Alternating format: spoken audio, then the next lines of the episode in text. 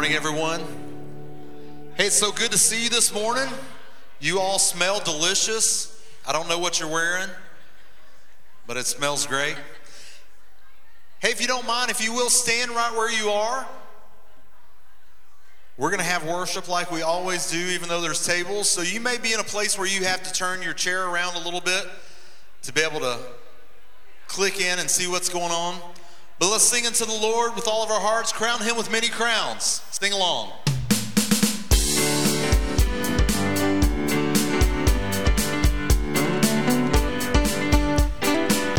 Can you put your hands together a little bit like this this morning? So we get the smell of that pie coming up here.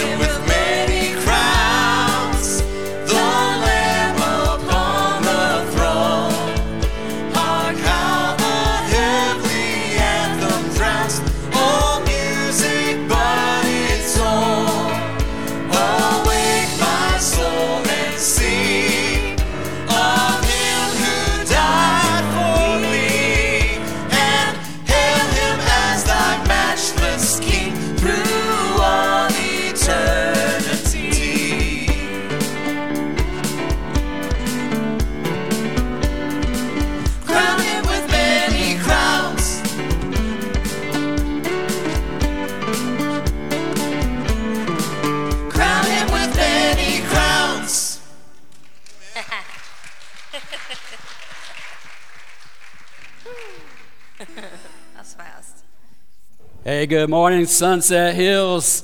How you like this setup? You like this? Yeah? Well, I'm not sure if you like it very much. How about every week we start doing a meal together? How's that be? Yeah? yeah pretty good, yeah. It is so good to see you. If you're still looking, I'm going to give you a chance to quieten down a little bit, settle down. If you're still looking for a place to sit, there's plenty of seats still up here. See, this is the why you should get here early so that you don't have to sit up in the front, you know? Uh, and you get on here. But thank you so much for being here on this special day as we come together. Uh, we are just uh, grateful for this time that we have as a fellowship together as a church and time of worship. Today's your first time to be with us, we're really grateful that you've come this way. If you would, we would love to know who you are. You can text hi to that phone number up there and let us know that. Uh, just just give us your name and address. We want to get to know you a little better. But also, if you want to go out to the kiosk, if you haven't already done so, there's a way you can do it the old-fashioned way with pencil and paper. Okay we're going to have this time of singing and worship for the month of November. We have decided to do something a little different where normally we have a blended type of worship service between contemporary and, and, and hymns. Whole month of November, we're going to do hymns. Isn't that kind of cool? Yeah? And uh, so these are hymns that you probably know, and you need to just sing out and sing loud and just let's just worship God as the worship team leads us together.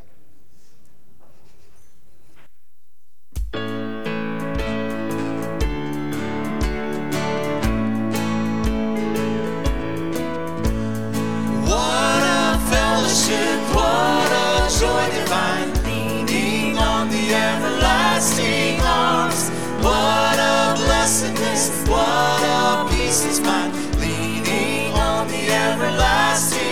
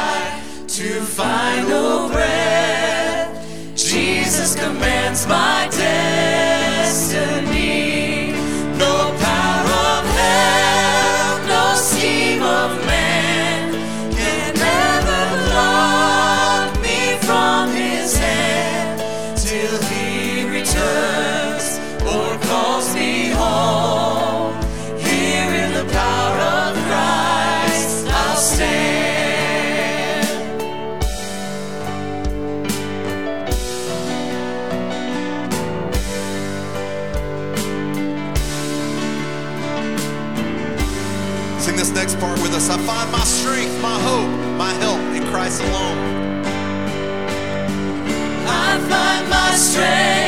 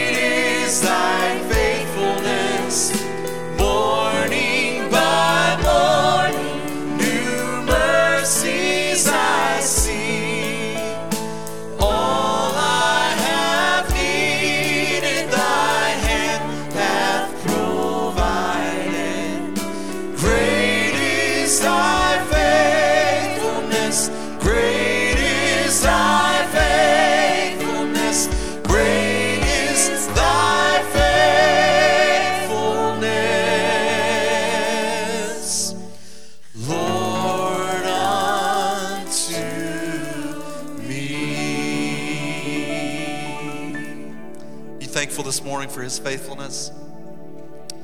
Amen, amen. Lord, we're so grateful today, Lord, to be able to gather around the table with friends and family. God, I know that this is all possible because you gave your very best when you gave Jesus to die on the cross for our sins. Lord, there's people all over the world that are having to hide in underground churches to lift up high the name of Jesus. But Lord, this morning, God, I'm free. I'm, I'm glad and thankful, God, that we live in a country that we're free to lift your name high. God, as we continue to worship you through spoken word, continue, Lord, to just anoint this time. Speak to our hearts, God. Lord, when you do, let us be obedient to step up and do what you've called us to do here today. Thank you, God, for this Sabbath day that we get to celebrate. The great food, Lord, that we'll have in fellowship later. But Lord, right now, let us focus on worship to you. It's in your Son, the precious name of Jesus, this morning that we pray. Amen. You may be seated today.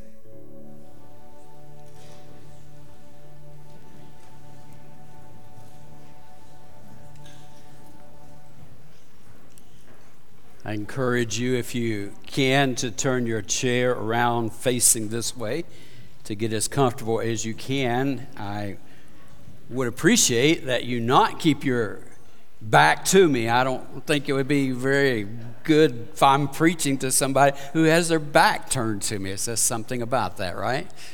Uh, it is a little different today, and thank you for being flexible, and thank you for coming and being a part of worship today. You know, over the next couple of months, many will gather for some wonderful holiday meals with, me, with family and friends and some really beautiful settings. It's, it's one of my favorite times of the year.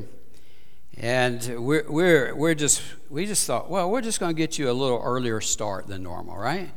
By doing a meal together today. I uh, like what someone said about this, a pastor by the name of Rory Shiner, in an article that he wrote for the Gospel Coalition entitled Feast A Biblical Theology of Food and Eating. He had this to say Many of us will be eating more than usual, we'll be attending parties, going to functions, gathering with families. And we'll experience perhaps more than at any other time in the year the way in which feast and food is the focus and the full range of the human experience. And in that, he writes joy and fellowship, awkwardness and conflict, hope and longing, loneliness and sorrow, fullness and regret. We'll have time to reflect on our complicated relationship with food, the joyful anticipation of food, the miracle of appetites that are never contrary to parent instruction instruction ruined, but always return to draw us again to the table. Our delight in eating and in eating with others, the reminder that food is contingent on soil, farmers, the seasons, and the weather. We might experience uh, of regret, guilt over, none of you all be doing this, but he says that some will be we might experience the regret, guilt over how much we have consumed personally.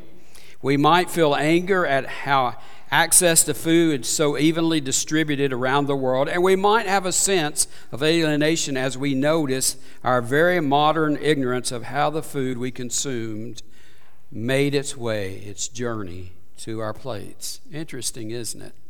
Because I as I have experienced different holidays through the years and gatherings, I have had occasion to experience all of these different emotions that are conjured up. What's the best meal you ever had? The best meal. If you had to narrow it down to one meal, could you come up with the single most or best meal that you've ever had?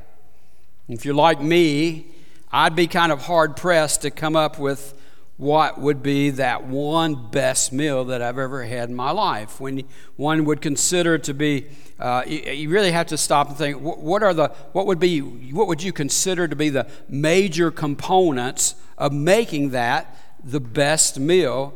and when you stop and think about it, it varies with different people. Some might consider the company you were with is what made that particular meal, if you came up with it, or any of those meals, great. It might be that it's the company that you keep. Others might say, no, no, no, no. You know what? When I look at a meal, I want to focus on the food. So when I consider what is the best meal I've ever had, it was definitely the food that made the difference for me.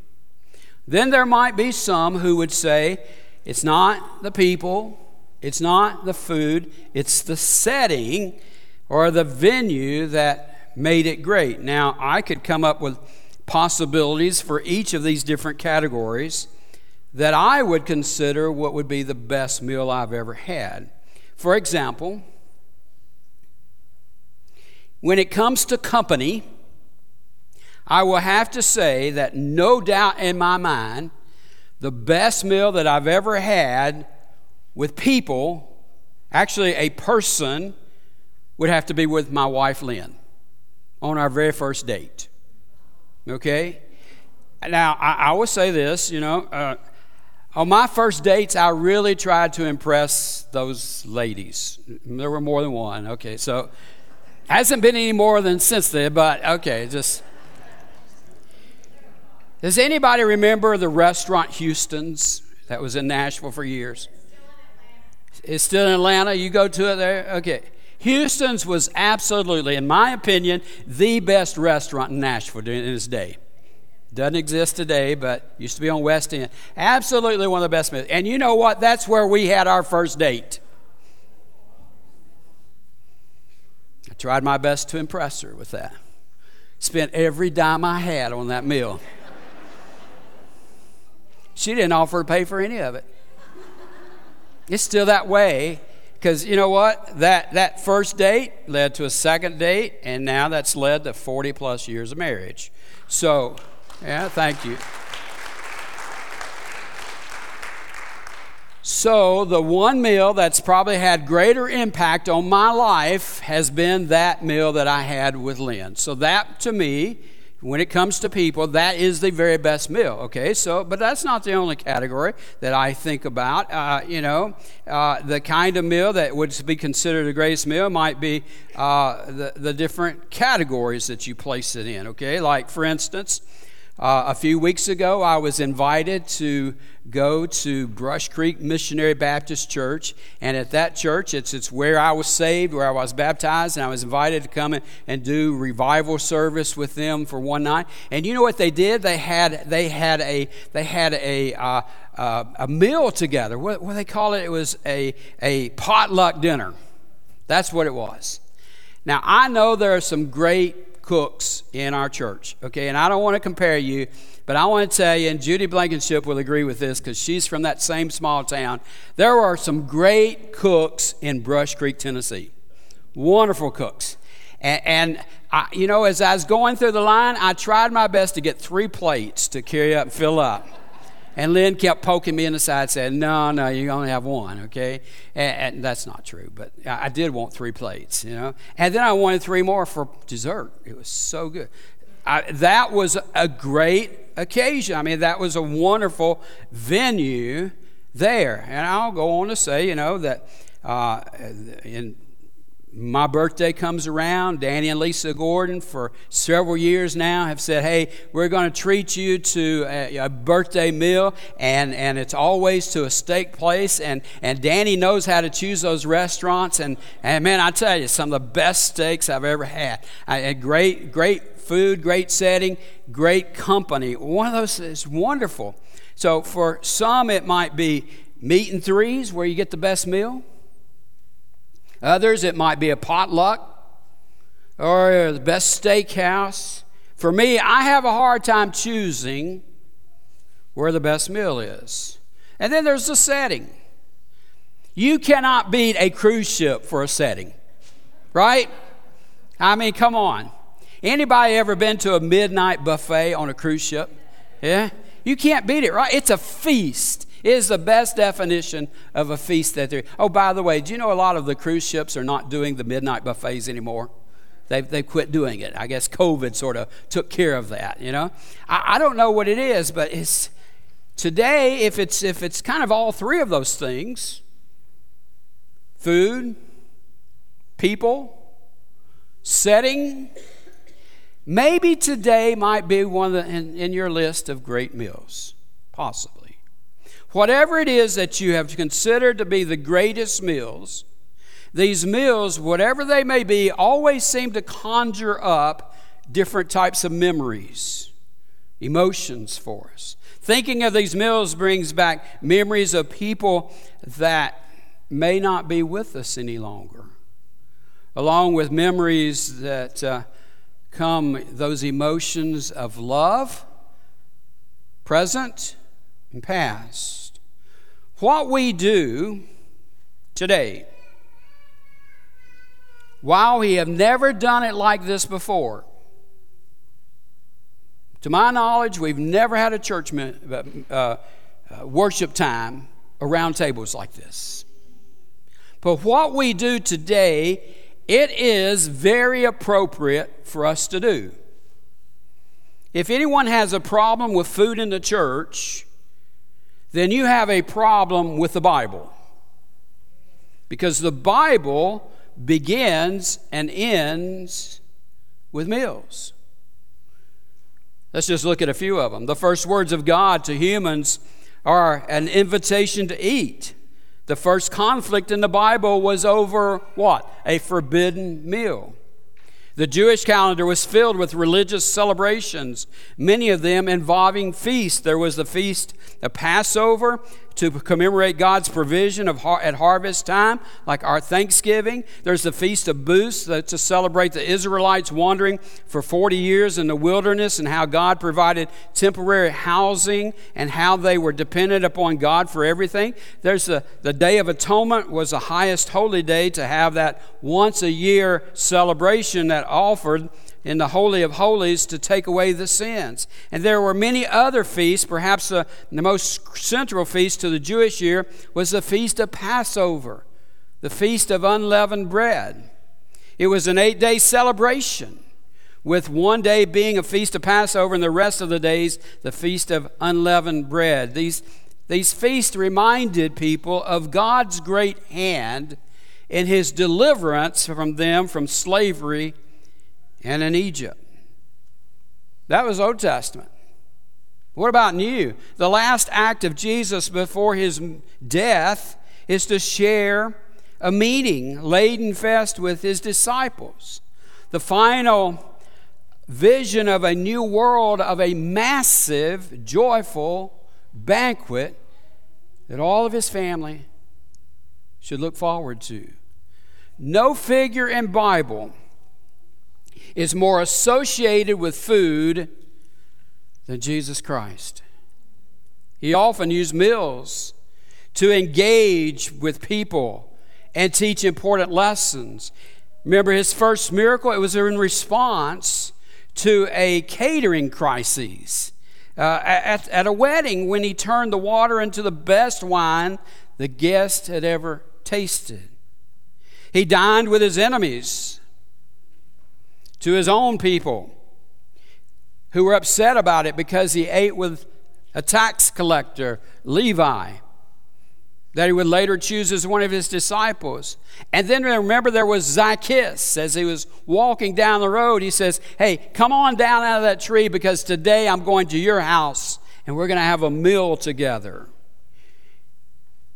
all the invited guests. There was one time that there was a woman who shows up at a dinner party when there was this, and when she did, there was this self righteous host, to Simon, who was indignant about it, and Jesus rather welcomed her to the table.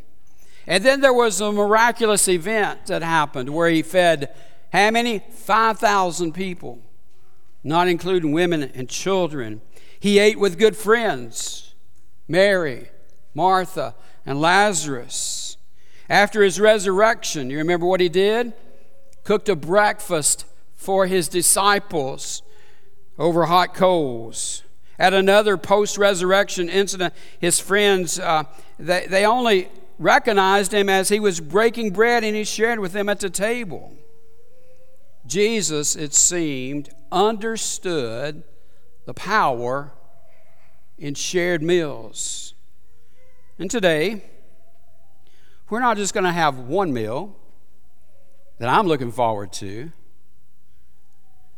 food in both rooms. We're going to have two meals.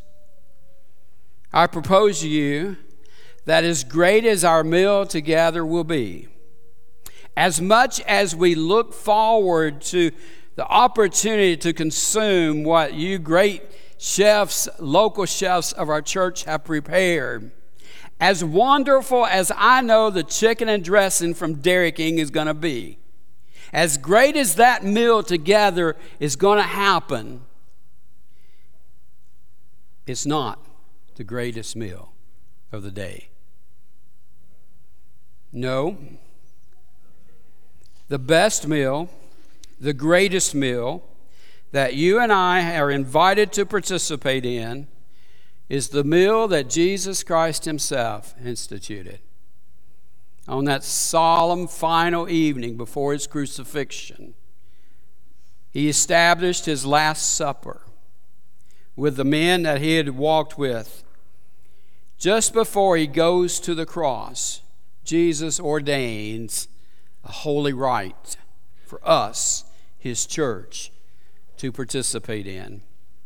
Imagine, if you will, Jesus Christ, the Son of God, just hours away from traveling to the cross. Three years into his public ministry, he surrounds himself at the table. I, can imagine with his, those 12 disciples and other people that were in the room, and more than likely they were laughing and having a good time, enjoying fellowship with each other. He's been with them, He's trained them, He's equipped them, He's given them everything of Himself that He could possibly give. And it would change their lives, even to the extent that later, through 11 of them, they would continue to change the lives of others because of what He taught them. And when you stop and think about it, the time that Jesus spent in humanity, it was all planned, including the orchestration of this meal that he has with his disciples. We pick up the account in what happened in Luke's Gospel, chapter 22. When the hour came, when the hour came Jesus and his apostles reclined at the table. And he said to them, I have eagerly desired to eat this Passover with you before I suffer. For I tell you, I will not eat it again, uh, eat again until it finds fulfillment in the kingdom of God. After taking the cup, he gave thanks and said, Take this and divide it among you. For I tell you, I will not drink again of the fruit of the vine until the kingdom comes. And he took the bread, gave thanks, and broke it, and gave it to them, saying, This is my body for you. Do this in remembrance of me. And in the same way, after the supper, he took the cup, saying, This cup is the new covenant in my blood, which is poured out for you. Jesus makes it very clear in verse 15 that he's about to suffer. He had told them this on many occasions before, but this time it was the beginning of what was to come of those sufferings only hours away. Jesus knew what was going to happen to his body when those, in those next few hours. He knew that he was going to be beaten without mercy, stripped down naked, whipped over and over and over again, beaten so badly that people would not even recognize who he was or that he was even human being. And Jesus began to use the bread and the cup to talk about remembering the, what events that those are events that would eventually lead him to the cross. Excruciating detail. He picks up some bread and begins to speak about it. Says it to the point, This is my body broken for you. And when you break this bread, I want you to do something. I want you to remember that this was my body that was given for you. Chick picks up the cup of wine, uses it as an example of being, This is my blood that's poured out, spilled for you. And when you drink this cup, remember this blood that was shed for you. Because this is where forgiveness is going to come from. This is the cup that represents that. So, when you stop and think of all those events, kind of begs the question why is the Lord's Supper meal or communion the better meal of the day, of the lifetime? It's because of the significance of what it is that we're told to remember of that great sacrifice that Jesus made so that we could be what? In right relationship with God. And you know what it should do? It should cause us to take pause, to celebrate, to remember to enjoy the freedom from bondage of sin and life in Christ. So I have just a few thoughts about what this meal really is about, what we should consider it to be. The first one is it's a commemorative meal. In this world of busyness and complexity and, and all the things that we have to do, we're prone to forget what matters most. Our faith is rooted in that saving atonement found in Jesus Christ. And what we do, we do this in remembrance of that. Remembering what matters most. The most precious gift that's ever been given to any one of us. We proclaim, proclaim Christ until He comes we remember what he did. That he came and lived and died for our sins, that we would be able to, in turn, live with him forever. So the first one is a commemorative meal. The second one is this it's a covenant meal. This cup is a new covenant in my blood, he says. Luke 22 20 says, After supper, he took another cup of wine and said, this cup is the new covenant between God and his people, an agreement confirmed with my blood, which is poured out as a sacrifice for you. The new covenant. It's the promise that God makes with mankind, personalized for us, that he will forgive sin, restore communion with God for all those who believe in Jesus Christ. And then the third thing, it's a, it's a Christ focused meal. A personal sacrifice that Jesus does.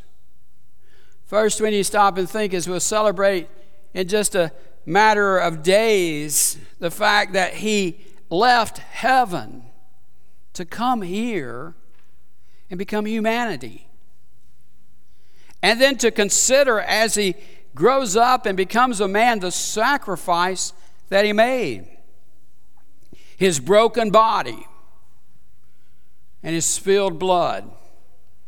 And in that ordination of this meal that he told those disciples to, to, to remember, he said, Do this. Do this. It's a command. Do this in remembrance of me. And then the next one is a church community meal. One of the two sacraments observed by our church that gives identity and definition to this new covenant of people. It's to be observed in this type of setting together within the church body, who we are. The Bible says when he blessed the cup at the Lord's table, when we bless it, aren't we sharing in the blood of Christ? Aren't we? When, when we break the bread, aren't we sharing in the body of Christ? And though we are many, we will eat from one loaf of bread, showing this we're one body. So we come to gather as a church to remember what this church does, what the churches down the street do, what the Church of God globally does. It's a family meal with many locations. It's a family of God proclaiming the Lord Jesus Christ as, as we're part of His family. Unique to the Christian church and should be the highlight of corporate worship for the church. And then here's another one a continuing, continual meal. When you stop and think about it,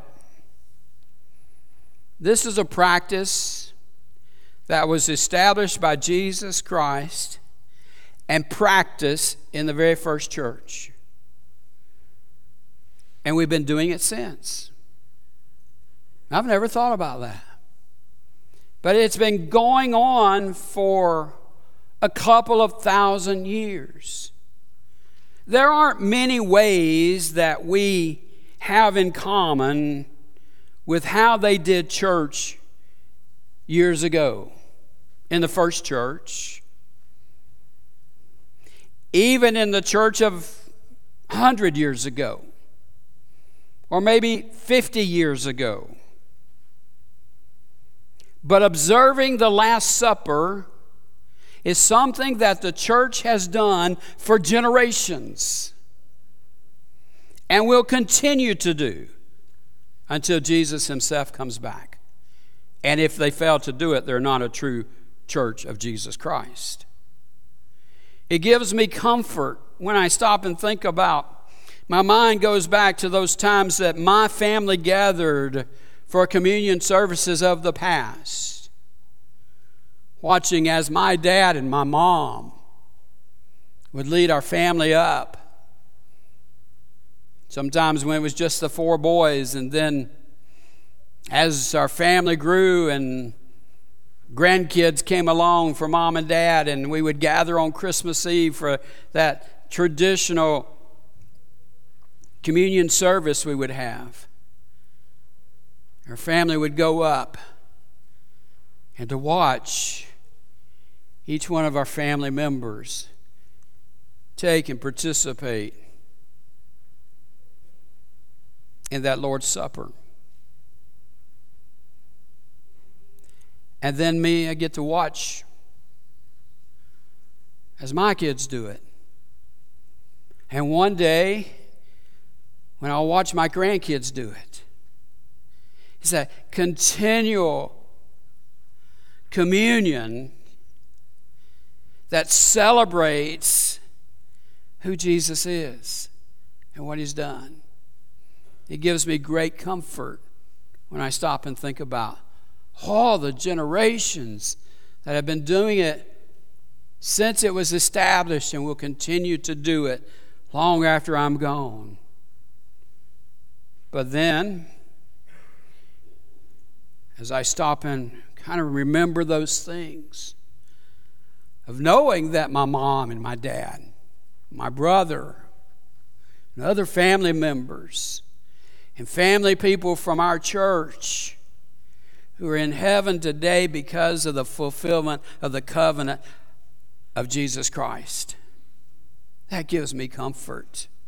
Generations before us and generations after us will continue to observe this remembrance until Jesus returns. As we come shortly to this time of the Lord's Supper, we're not just looking back we're not just thinking about Jesus dying on the cross for our sins. We're looking forward to even a greater meal that would take place the marriage lamb of the supper. The marriage supper of the lamb. I'll get it. Do you know? Won't that be great? And then finally, another one. It's a contemplative meal an opportunity to contemplate our present relationship in our lives with our Heavenly Father. Paul writes in 1 Corinthians 11 27 and 28. So anyone who eats this bread or drinks this cup of the Lord unworthily is guilty of sinning against the body and the blood of the Lord. And he goes on to say, This is why you should examine yourself before eating the bread and drinking the cup. Paul writes then that if you're going to partake in this meal, you need to do it in a worthy manner. Take some time for self examination of how you may judge others or how you may live and love within the family of God with those whom we share this meal with. He says there's a worthy and there's an unworthy way. Before you take communion, think about it. Do a heart check. Are your hearts in the right place? Before you take communion, judge yourself. Examine your relationships with others. It's a serious and sober thing that we're about to do. Oh, there'll be time for joy and happiness and fun and laughter and as we have our other meal, but during this time, we may consider where we are in a relationship with the Lord and listen to the Holy Spirit who may say, You need to take care of this. Let me know if there's, lets you know whether there's anything amiss. To say, I, I, I want to get this right, and I'm sorry. Is there anyone that I need to be reconciled with? Anyone I need to offer forgiveness to, as we talked about last week? Is there anything that stands between me and God that interferes with me partaking in a worthy manner? Here's what I know if we're serious about praying a prayer like that, God answers that prayer. He will reveal. And God's grace doesn't just forgive us our, of our sin, which is a wonderful thing.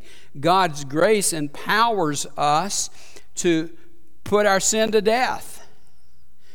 Jesus so, died so that we'll be set free from sin, that we'll be able to live in a way that we're not caught up in that. And that may mean that we forgive others. That may mean that we forgive ourselves. That may mean that we're able to just do life honoring Him. And that becomes a glorious and wonderful thing. That's what Jesus did. Today is really about Jesus. It's about that love story of the one who laid down his life. It's about the one who became our substitute, who had a broken body and shed blood and died in our place. He came so that life would be ransomed and redeemed from the slavery of sin because of what Jesus did. That's what this is all about. That's why it's the best meal ever. We're his body, not his broken body. That was exclusively his mission.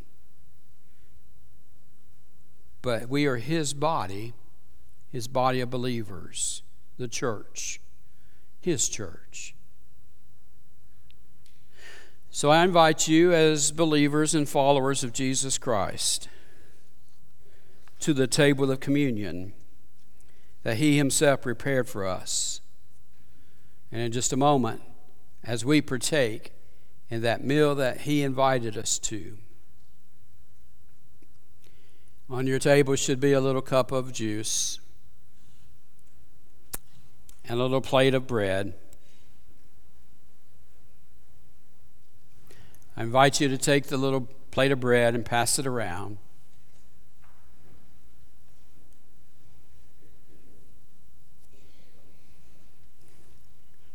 And just in the quietness and the stillness of a moment, before as we do what He invited us to do, I want you to just close off your mind to everything else. If you want to close your eyes, you may help you to do that, then go right ahead. But just for a moment, ask the Holy Spirit to speak into your life.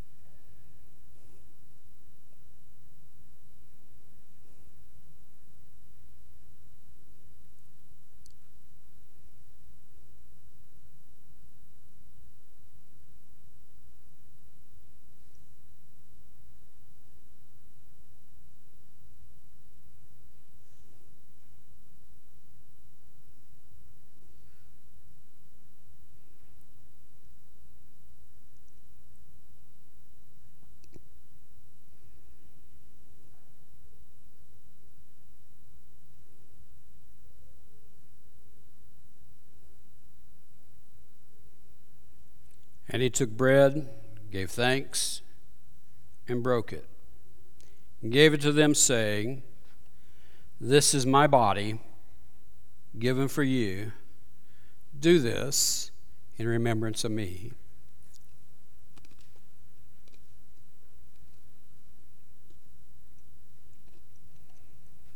In the same way, he, after the supper, he took the cup. He said, This is a cup of new covenant of my blood, which is poured out for you.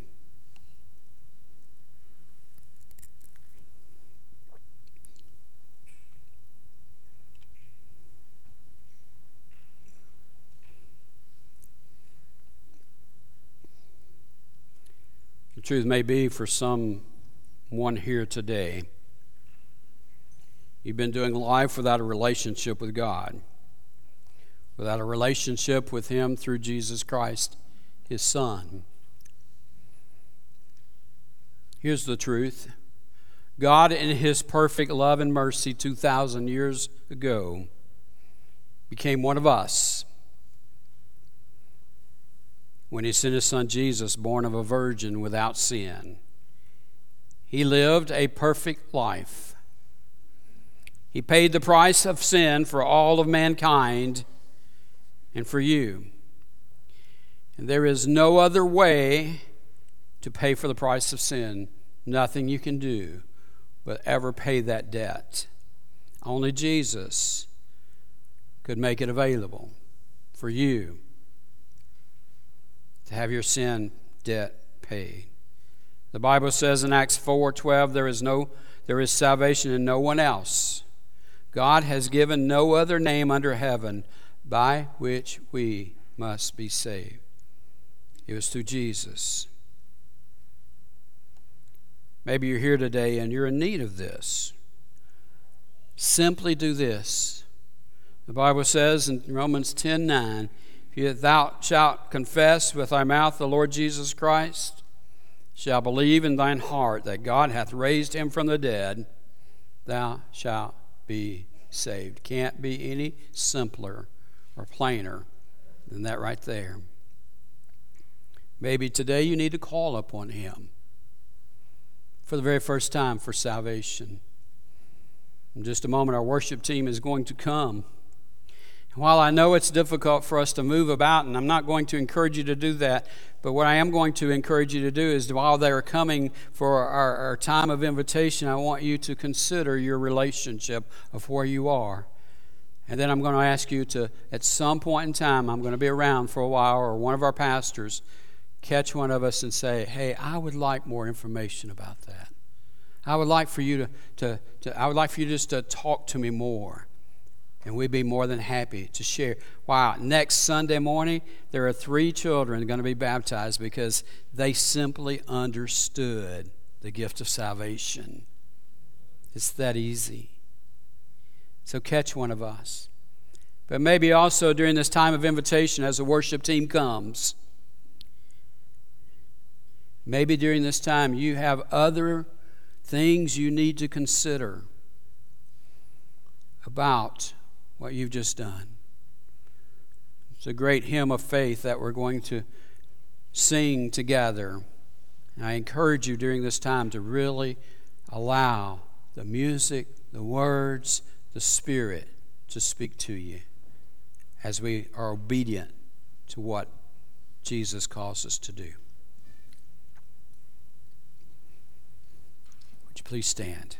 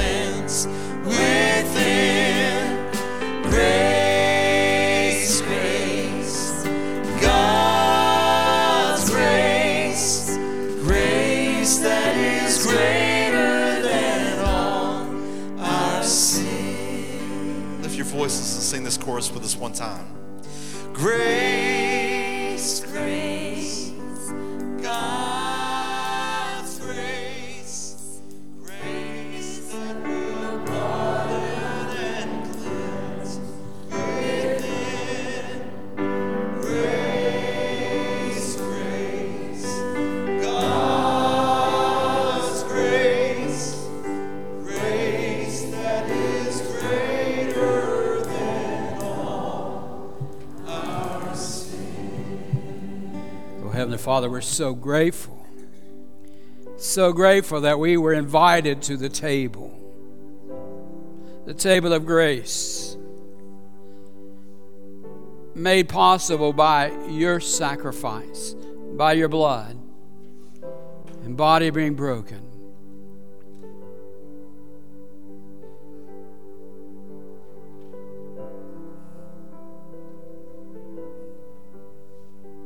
That today, and for generations to come, until you choose to come back, we are set free from our sins because of that grace. Father, as we leave this place in a little while, may we just live this week just in awe of that grace. And while we may not be together as a church family to participate in what we've done this morning through communion, but we can just have that time with you to be grateful, to be thankful for that grace. To remember those of our loved ones, possibly, who, who have gone before us that are today enjoying what that grace brought about.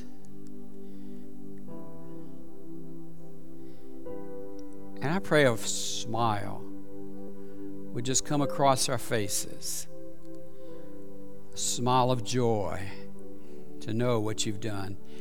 And it would motivate us to care enough about others that we would want them to have that grace as well. Marvelous grace. God's grace. Greater than all of our sin. Oh, we're grateful for it. And all the church said, Amen. You may be seated, please. Amen. And what a great day to be in the Lord's house. Uh, we've got a great afternoon of fellowship. Uh, we've got some great food. I've, I've seen some wonderful things come through there. I, I feel like I've gained like a pound and a half just watching food pass by to the classroom. Eric's going to come and uh, share just a couple of quick announcements with us. Um, I do want to say, hey, thank you all so much for all of your prayers and support. Um, our student ministry fall retreat was this past weekend. Uh, two young men gave their life to Jesus this past weekend. Amen. And we'll be talking more about that uh, during some baptism service uh, that's coming up. Those are over and above, in addition to the three that will be baptized next week. So uh, we're, we're talking with their parents, trying to schedule times so that their families can come and celebrate with them. So. Eric, come on up and talk to us. Yes, sir.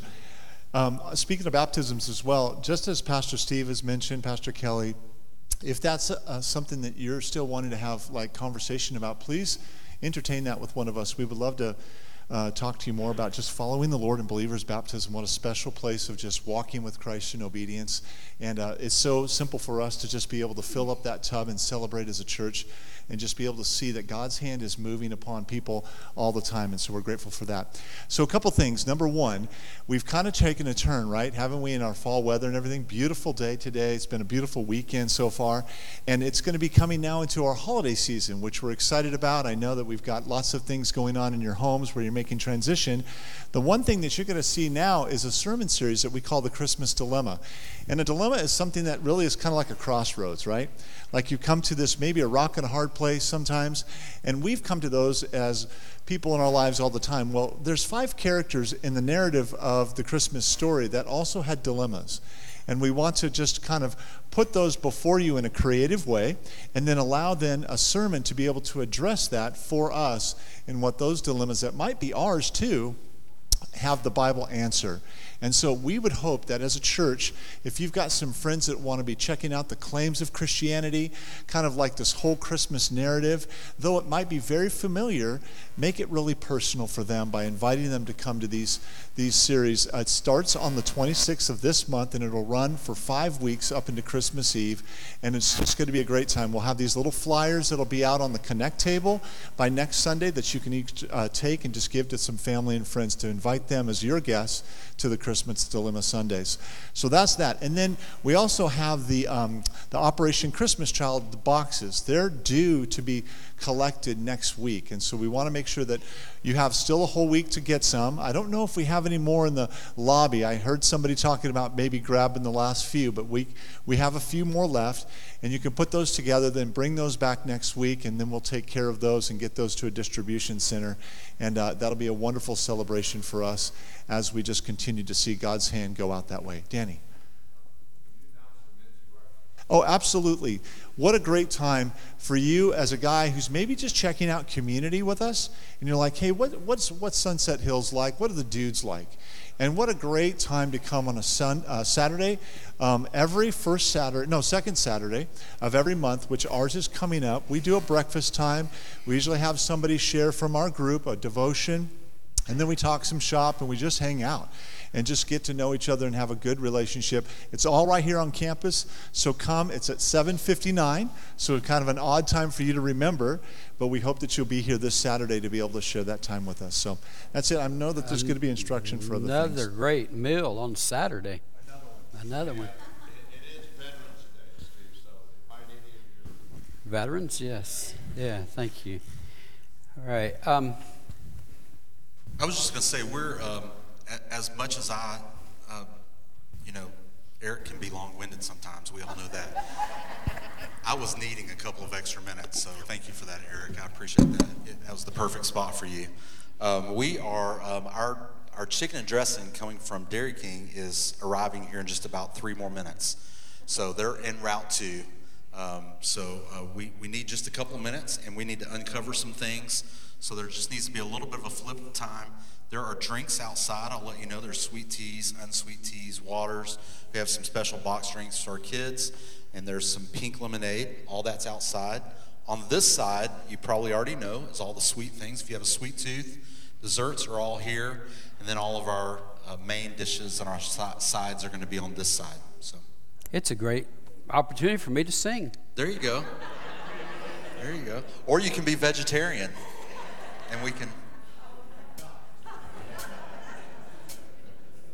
I guess they had to go ch- kill the chicken this morning. I don't know. I don't know. Um, actually, so here, we can give uh, kind of instructions. Let me tell you, kind of back on the back end. Um, one of the things that this is uh, affording us to do is because we've kind of re- reset the sanctuary and we're going to tear it down shortly, is we're going to have the carpets cleaned tomorrow. Okay, so we don't. We would like for some people to stick around long enough that we break everything down and stack chairs and move them out to the um, lobby out there and uh, tables that can go on. There's a trailer, all the tables that are wooden go on a trailer that's parked right at the back door, and we would like for some help to do that so we can vacate everything that's carpeted in this area of the building after we finish so that they can come in tomorrow and clean up. So if you could, some of you all could stick around long enough. We don't, we don't want to rush you. I mean, like, say you got 15 minutes to eat and out of here kind of deal. We want you to hang around and fellowship and, and have a good time enjoying each other uh, uh, this morning, but we also would like just some help to, to accomplish that before we leave. There's no Titans game today, you know. Uh, LSU came close yesterday. Man, I thought they were going to pull it out and beat Alabama. Tennessee, like, I played a high school game yesterday. I don't know. Anyway, so here's how on this side over here in this room are will be uh, all the uh, meats and vegetables and the things that, that are not sweet, I guess. And on that side are all the sweets. And the drinks are in the lobby out there. So what we're going to do is ask you to do is just kind of make your way, kind of making a line this way around the sanctuary. Go in the first door there, get your plate, get your food, come out the second door, and then come back to a table. And then you can get your desserts as you would like to, and then you can go get your drinks as well. Okay? I think there's um, some drinks available for kids and that sort of thing. Yeah? Uh, that would be good. Yeah, yeah. So those that are, and we're just going to kind Get of wait until then. Get so you just kind of enjoy the conversation. Uh, Hi, if good you- morning. This please is Kelly. I don't want to take a moment yet. to personally thank you for joining us for today's live stream. I hope today's message was encouraging and inspiring for you.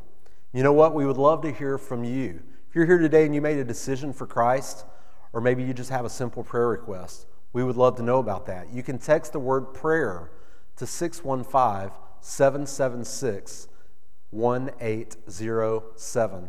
One of our pastors will be back in touch with you. Hey, if you're in the neighborhood, we'd love to see you in person. You can join us for life groups at 9 a.m. or blended worship at 10 a.m. And let me say this from your youngest family member to your family member that has the most years of life experience, we have a place for you. You know, I believe that we're living in unprecedented times. People all around us are looking for sources of hope. And you and I, we both know where that hope is found. We have a God who loves us, and He wants to meet us right where we are.